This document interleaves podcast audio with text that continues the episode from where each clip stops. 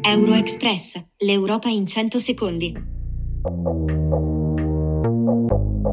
Buonasera e benvenuti con Euroexpress, le notizie del giorno dell'Unione Europea in 100 secondi, curate da Reactive Italia.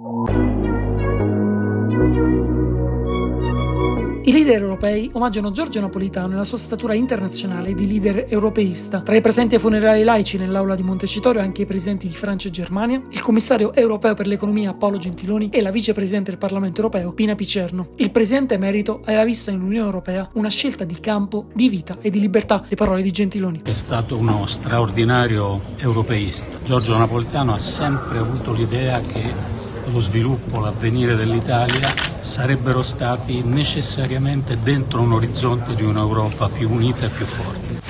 Sono consapevole delle sofferenze che stanno patendo le famiglie, così la Presidente della Banca Centrale Europea Lagarde in audizione davanti alla Commissione per i problemi economici e monetari del Parlamento Europeo. I tassi di interesse rimarranno elevati per il tempo necessario per calmare la crescita dei prezzi al consumo. L'obiettivo rimane quello di riportare l'inflazione al suo obiettivo di medio termine del 2%. We remain determined to ensure that inflation returns to our 2% medium-term target in a timely manner. Inflation continues to decline but is still expected to remain too high for too long.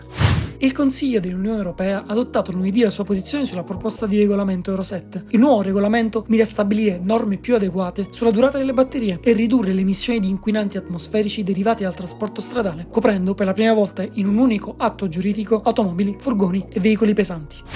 Green Border della regista polacca Agnieszka Holland è stato presentato in anteprima alla Mostra del Cinema di Venezia, dove ha ricevuto il plauso della critica internazionale e ha vinto il premio della giuria. In patria però ha ricevuto tutt'altra accoglienza. Holland è vittima di parole durissime da parte dei membri del governo polacco ed è attualmente per questo motivo sotto protezione 24 ore su 24.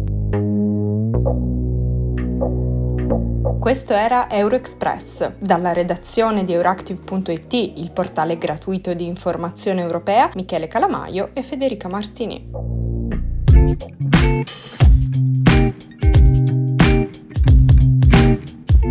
Euroexpress, l'Europa in 100 secondi.